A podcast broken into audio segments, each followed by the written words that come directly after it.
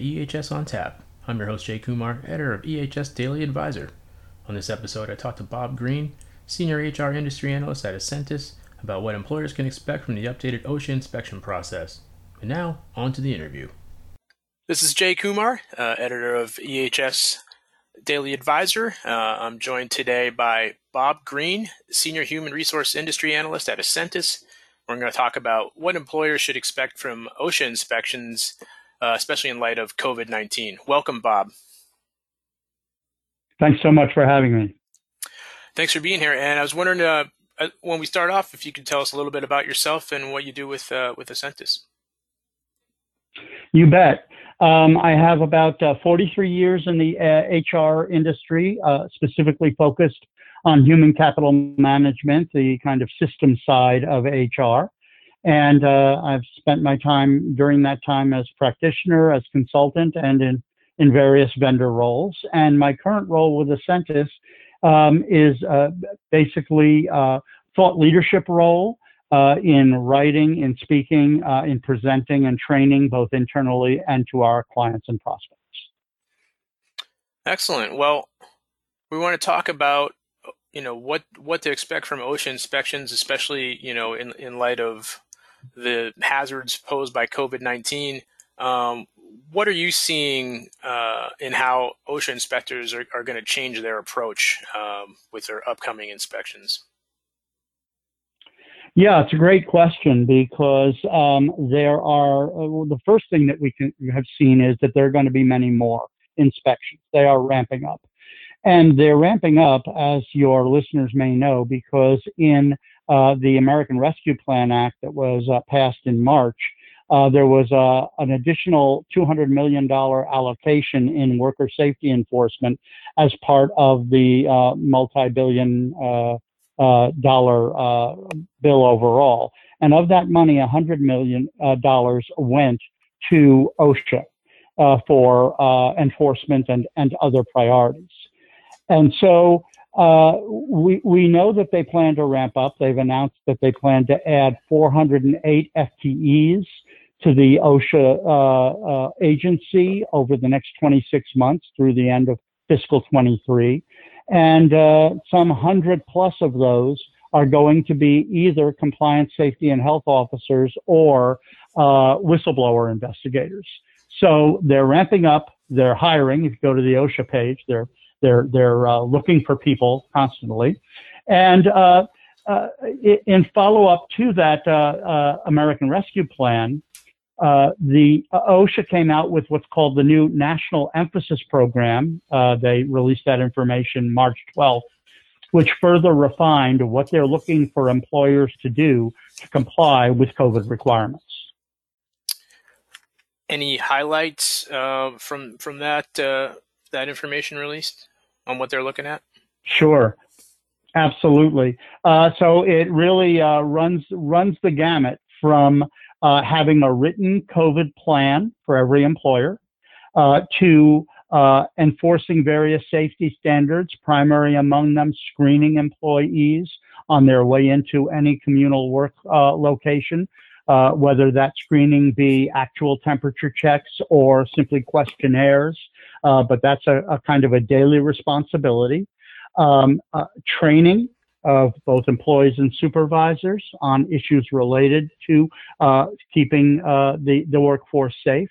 Um, and uh, record keeping uh, and anti-retaliation on whistleblowers are probably the primary uh, areas of that national emphasis program. Uh, additionally, they have prioritized a couple of sets of industries by industry classification as being target one and target two. And target one is pretty much all around healthcare. As you can imagine, uh, that's a heightened scrutiny because it's heightened risk. And so you have everything from hospitals to doctors' offices to including uh, any kind of mobile healthcare setting and even um, uh, uh, residential uh, facilities, uh, continuous care facilities, and at-home provision of healthcare services. So all of that is part of priority one. And we already have an emergency temporary standard that's been released for priority one. Mm-hmm. Priority two will be things like manufacturers, meat packing plants, poultry and seafood, and some other uh, industries which we saw last year were kind of in the bullseye of uh, COVID issues. And from what you're seeing, how ready are employers for these inspections, especially those businesses that are just returning after maybe being closed for a while because of COVID? I, am a little concerned for some of them. Uh, this is something that needs to be taken very seriously. I'm, uh, you know, I'm worried that an employer may think, well, uh, what, what's my chance of being audited or investigated given the number of com- uh, co- companies in this country? And first of all, you have to factor into that the uh, ramp up of the uh, inspectors within OSHA.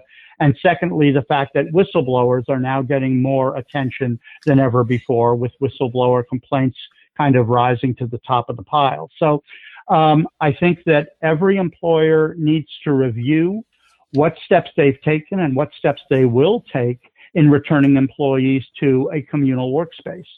And that probably starts with any actions they've already taken or need to take in redeveloping or uh, kind of uh, modifying their workspace to try to ensure that there is appropriate physical distancing and if not, supplying appropriate uh, PPE, uh, protective equipment.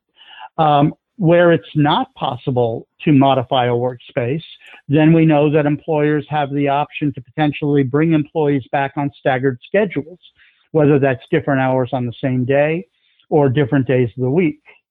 Um, I, I, happen to be on the uh, editorial board of Workforce Solutions Review for the IHRIM organization, and in one of our recent editorial meetings, I heard about a large financial employer about, I don't know, 70, 80,000 employees, I think, that was reopening a large city office. And they decided that they were only going to bring their employees back three days a week, which makes all kinds of sense. Mm-hmm. But rather than staggering those days, they thought it would be um, uh, more helpful to everyone to have everybody back the same days of the week so hmm. that by knowing the day of the week, they can be sure that everybody's in the office for a meeting or gee if it's a monday or a friday then it's going to have to be virtual meetings. You know that that's that's one way of looking at it but then if everybody's coming back on tuesday wednesday and thursday and everybody's going to work from home on monday and friday then it's really important that you have you know modified your workspace in a way that passes muster in case of an osha inspection. Yeah and you know, during the inspection, what are some things that employers mm-hmm. uh, can do, you know, while the inspector inspector is actually going through their facility? Well, uh, assembling your documentation is, is first among equals in terms of the things that you have to do. That should be done really before the, the inspector steps foot on site. And I should mention as a footnote at this point that not all of these inspections will be on site. The National Emphasis Program makes it clear that in whatever circumstances are appropriate, these inspections will be virtual uh, for the safety of all involved. Uh, but there will also be certainly on-site inspections. So the documentation that you assemble has to start with your documented plan. It should be in detail, it should be in writing, and you should be able to go over it with the inspector because I believe that's where they're going to start. You then need to have a well documented uh, statistics about the number of cases that you may have uncovered.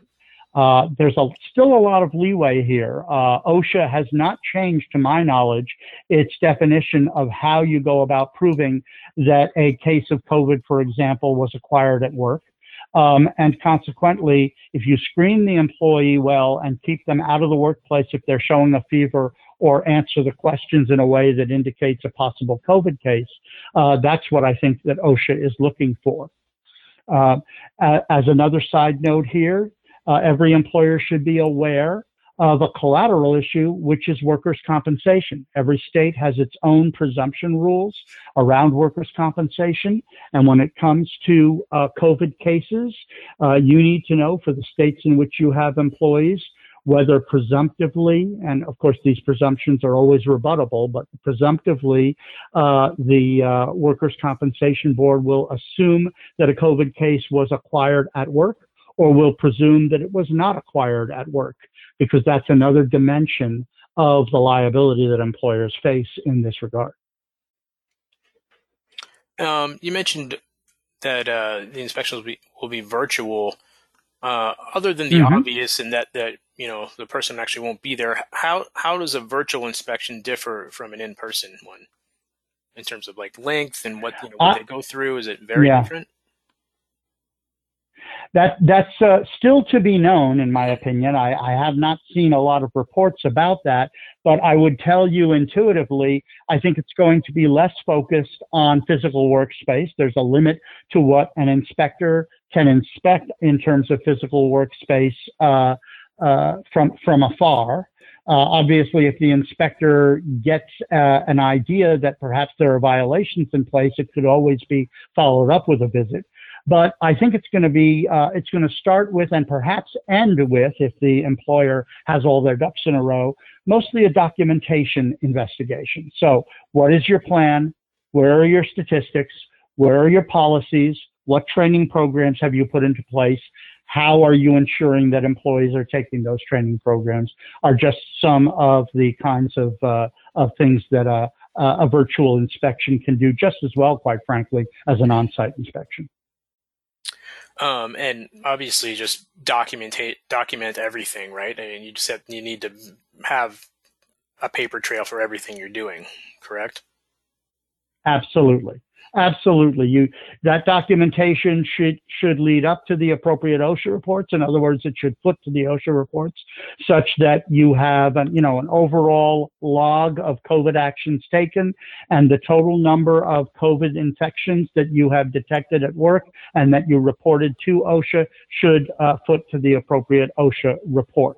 Um, and that documentation, as far as I'm concerned right now, uh, space on databases is cheap it ought to be uh, not on paper, but rather, uh, it, you know, either in a system uh, like a, a, a, human resource system or a specialty compliance system. And you can, of course, from almost all such systems, you can image the documents that you have and store them that way.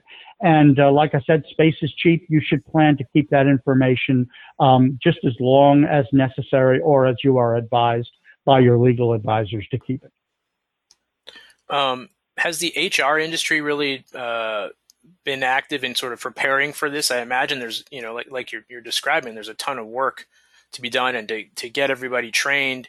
Um, you know, what's sort of been the the response from from the HR industry to get ready for things like this? Uh, it's uh, you know the HR services industry, the software and services that support HR, I think has been extremely responsive in a number of ways. Number one, and I'll just point on ourselves, Ascentis, for example, has a, a product suite called CarePoint that happens to uh, uh, uh help with this and is capable of adding on to various time clock mechanisms, things like uh, heat sensing thermometers and customizable questionnaires to ask the employee all the questions that ought to be asked each time the employee arrives for work. And there are many of our competitors that have similar type products. On the training side, I think that many training providers have stepped up appropriately, certainly uh, Ascentis has, in providing some pre uh, canned, if you will, content related to uh, COVID safety and the steps that employees and supervisors and uh, and managers must take to uh, ensure a uh, a COVID-free workspace. The other thing that I think that HRIS platforms can do is to provide the basis for keeping employees informed on important issues related to COVID. And these days, I would have to say that would be vaccinations, vaccinations, and vaccinations. Mm-hmm. And so, as we focus on that and the fact that uh, the vaccinations uh, nationwide have started to, uh, the rate of vaccination has started to stagnate, um, we uh, we're very concerned because as a society, we the scientists believe we haven't reached herd immunity yet. And so, I think as the Delta variant and perhaps other variants in the future come to the fore and cases and hospitalizations and deaths start to rise, I think what's going to happen is there's going to be continued pressure on employers to play a role in getting their employees vaccinated. And I like to say that there are three stages in that. There's advocacy, and advocacy is kind of a no cost involvement. Uh, you're simply helping your employees to know how to uh, navigate the uh, COVID vaccination uh, uh, jungle these days. It's a lot easier than it was months ago. That information can be posted on an employee self-service homepage or an employee portal. If you want to, as an employer, if you want to go beyond advocacy, you can look at incentivization, offering money or other perks for uh, vaccinations, and that has shown itself to be extremely effective. And then uh, at the extreme, if you will, some small percentage of employers are making the decision and may make the decision in the future to mandate vaccinations, which we know under the law and appropriate EEOC guidance is allowable. I mean, uh, obviously, we've seen that there are a lot, a, a, fair number of people who are resistant to getting vaccinated. How yeah. would you recommend employers yeah. deal with, you know, that that percentage of the population? Yeah, it's a it's a great question, and and quite frankly, uh, the future of this of this virus and how how successful we are in in getting it under control depends on that answer. Um, I, I, would go back to my you know step one advocacy, step two incentivization, step three mandate, and say that uh, advocacy has as one of its major goals uh, basically eradicating misinformation. We know that misinformation um, has a lot of roots into society, not the least of which is social media. And I think that employers can use uh, their uh, platform uh, in uh, portals and, and information staging to uh, make it clear to employees that this is the real information.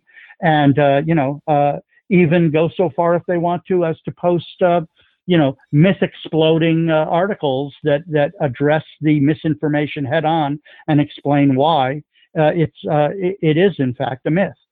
Uh, beyond that, uh, there are you know studies that have shown that some of the same employees who say under no circumstances will I get that vaccine when you offer them two hundred dollars say where do I go and how soon can I get it. Right. And so consequently, you know, uh, incentives are, are a big thing right now, a big deal. And when it comes to mandates, um, I would uh, focus specifically on healthcare industry right now, which is subject to that new emergency temporary standard. And um, OSHA has released this uh, handy dandy little flow chart that lets you know as an employer if you're in healthcare whether you are subject to the ETS or not. And that flow chart, I think, is very revealing because when you look at it, it's just one page. You can download it from OSHA's site. And when you look at it, in each box of logic where it asks you these questions to determine whether you can be exempt from the emergency temporary standard, which is a big deal. Getting exempted from that will, will be a big achievement for many employers. One of the questions that pops up in each one of those boxes is, are your employees fully vaccinated? Is every employee fully vaccinated? Until you get to that 100% level, you can't answer that question yes. So it's an important issue for employers. Right now, healthcare is in the spotlight, but I expect that to expand to other industries over time. Are you seeing some of the larger employers, you know, actually offering vaccinations on site?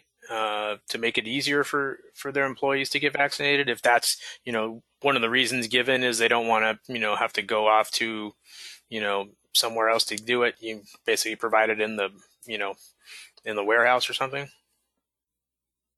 Absolutely, the larger employers have been doing that. I think quite quite honestly, that was more important months ago. Yeah. You know, I I was. Uh, uh, yeah, I, I, was a good example of somebody who who uh, spent a month looking for a vaccine back in in February of this year until I finally found mine. Today, that just is a thing of the past, uh, and and that's great. You can go to your local Walgreens. You can go to your local CVS. I, I can point to, if I draw a two mile circle around my home, I can point to at least a dozen places where I can show up without an appointment and get a vaccine. Too bad I already have mine uh, because now it's so easy. Uh, but, but, you know, the bottom line is um, uh, it becomes less important, I think, the convenience sake uh, to to do that when uh, vaccines are readily available.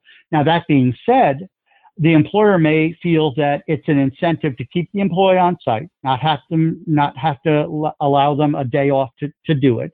Uh, and they can verify right then and there that the second vaccine, for example, in a Pfizer uh, uh, uh case, for example, has been given and, uh, you know, uh, okay the incentive right there and then if they choose to offer an incentive, as opposed to having to try to verify the incentive from an offsite uh, provider.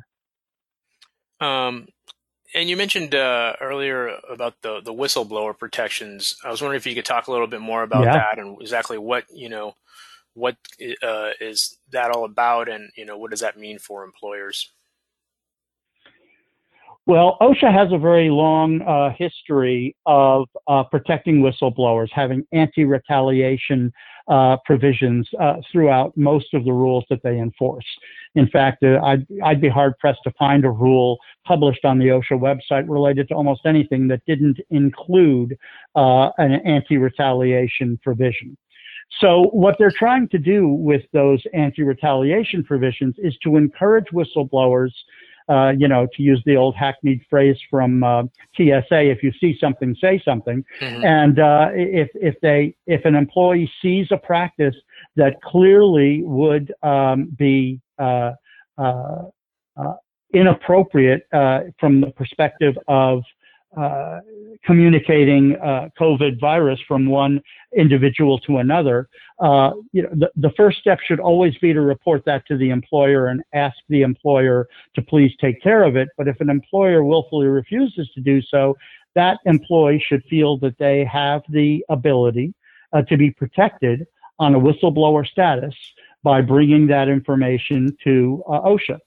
And OSHA publishes on their website every every week an update of the number of complaints that they are following up on the COVID front.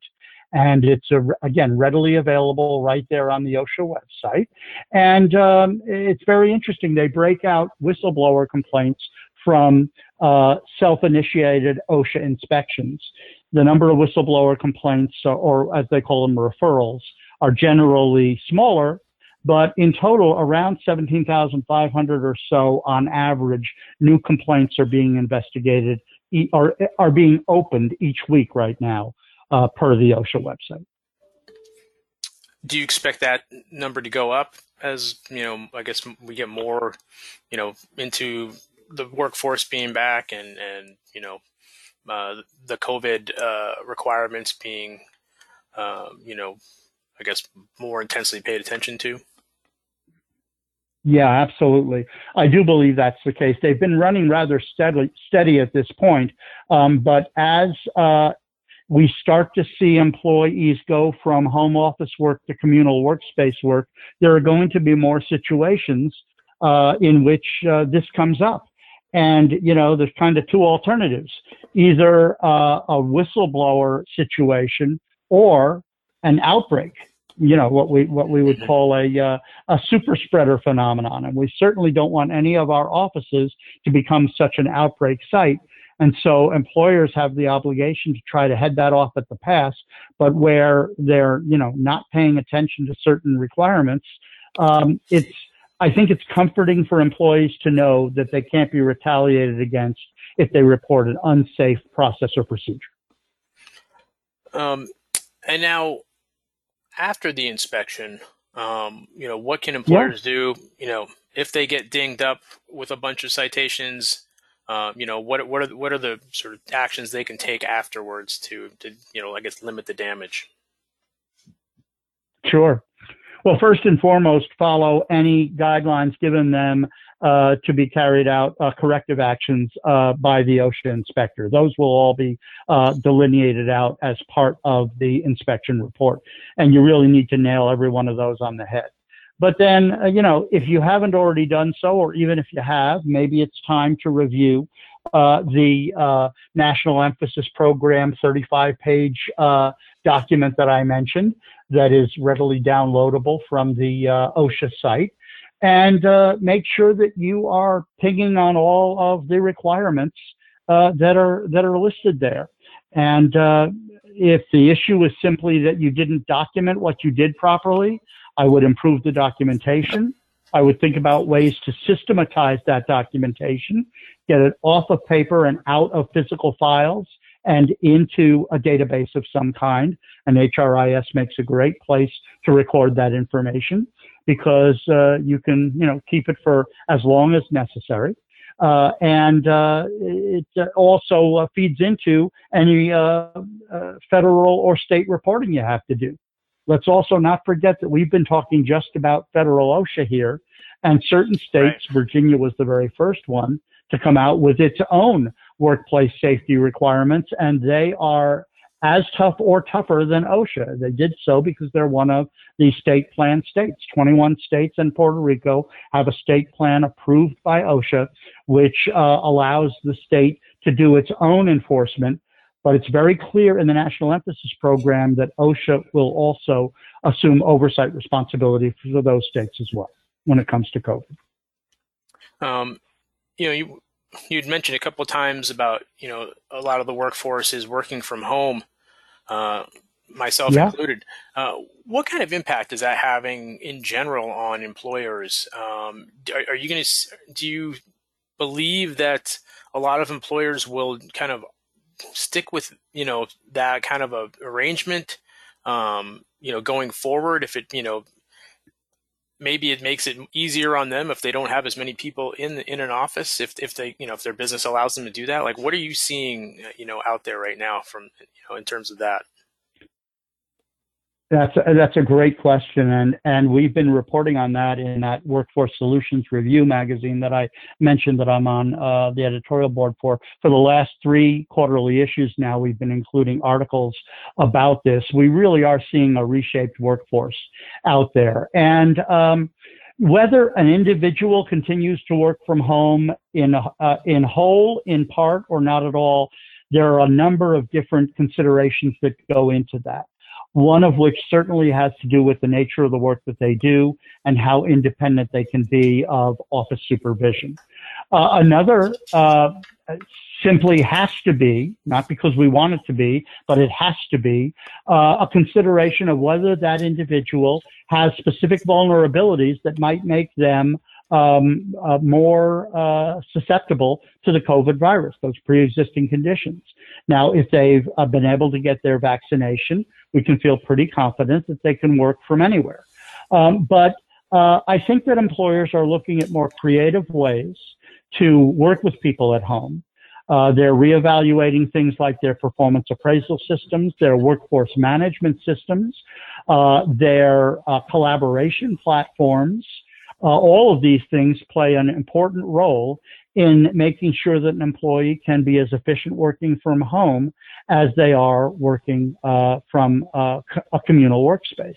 And, uh, you know, bottom line to answer your question, I think the workforce has changed in ways that are fundamental and that will continue for the foreseeable future.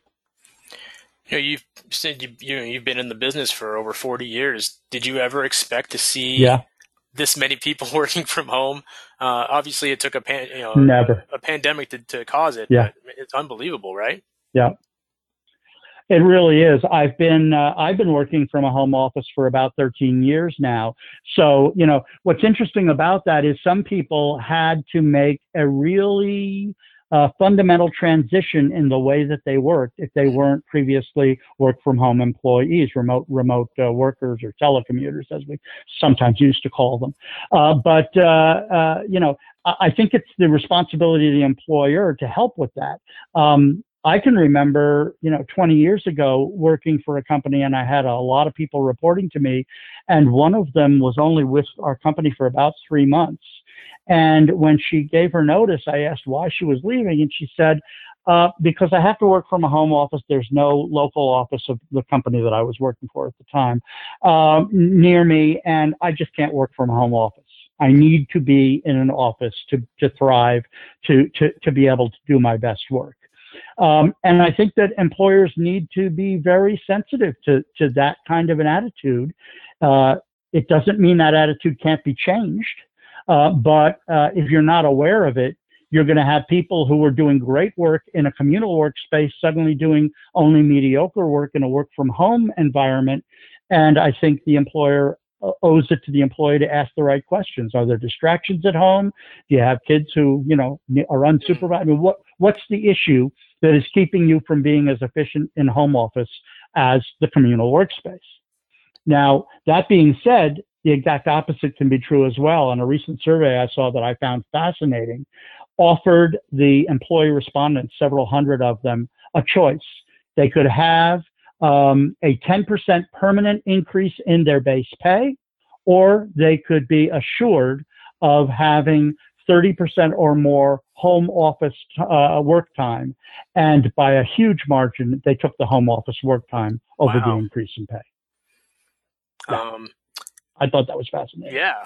Uh, and from an employer standpoint, um, what is this going to mm-hmm. do for, you know, office space? Or, or are you going to see companies downsizing to maybe like a sort of a co-working thing where you know you come in if you need to, but you don't have a permanent cube or office? Like you know, how have you like sort of seen some trends moving in that direction already, or is that going to be down the road? Um, we, we had seen those trends pre-pandemic in certain industries, and it happens that high tech, which I'm a member of, was one of those industries. So I can remember, uh, you know, as, as long as 15, 20 years ago, when if I was working from a home office and went in for the day, you would sign out a particular office which was called hoteling. And you would uh, you know you'd say okay i need a hotel uh, workspace for the day and you'd get signed out on this big spreadsheet so that that was your uh, office. You could meet with people whatever the case might be. Um, i do think that this is a great opportunity for employers to look at ways to save money uh, if you already had a number of employees working from home uh, predominantly or even just 50% of the time, um, and you had a whole lot of workspace that was going, going unused, I think this is uh, causing a lot of employers to reevaluate that mm-hmm. and to potentially save on leases. It doesn't mean you close an office necessarily, but perhaps you contract that workspace to something that is more appropriate for the number of uh, individuals who's going to who are going to be there on a daily basis. Yeah, interesting times. Um, Bob, mm-hmm. I want to thank want to thank you so much for joining me today. This was great, uh, great information, and uh, we'll uh, we'll see how these uh, inspections turn out over the next several months. We sure will, and thanks so much for having me. I appreciate it. All right. And that was episode 72 of EHS on Tap. You can find out more information about the podcast and listen to on demand episodes at ehsdailyadvisor.blr.com. You can subscribe to the show on SoundCloud, Amazon Music, Google Play, iTunes, Podbean, or wherever you get your podcasts. Thanks for listening, and I hope you join me next time.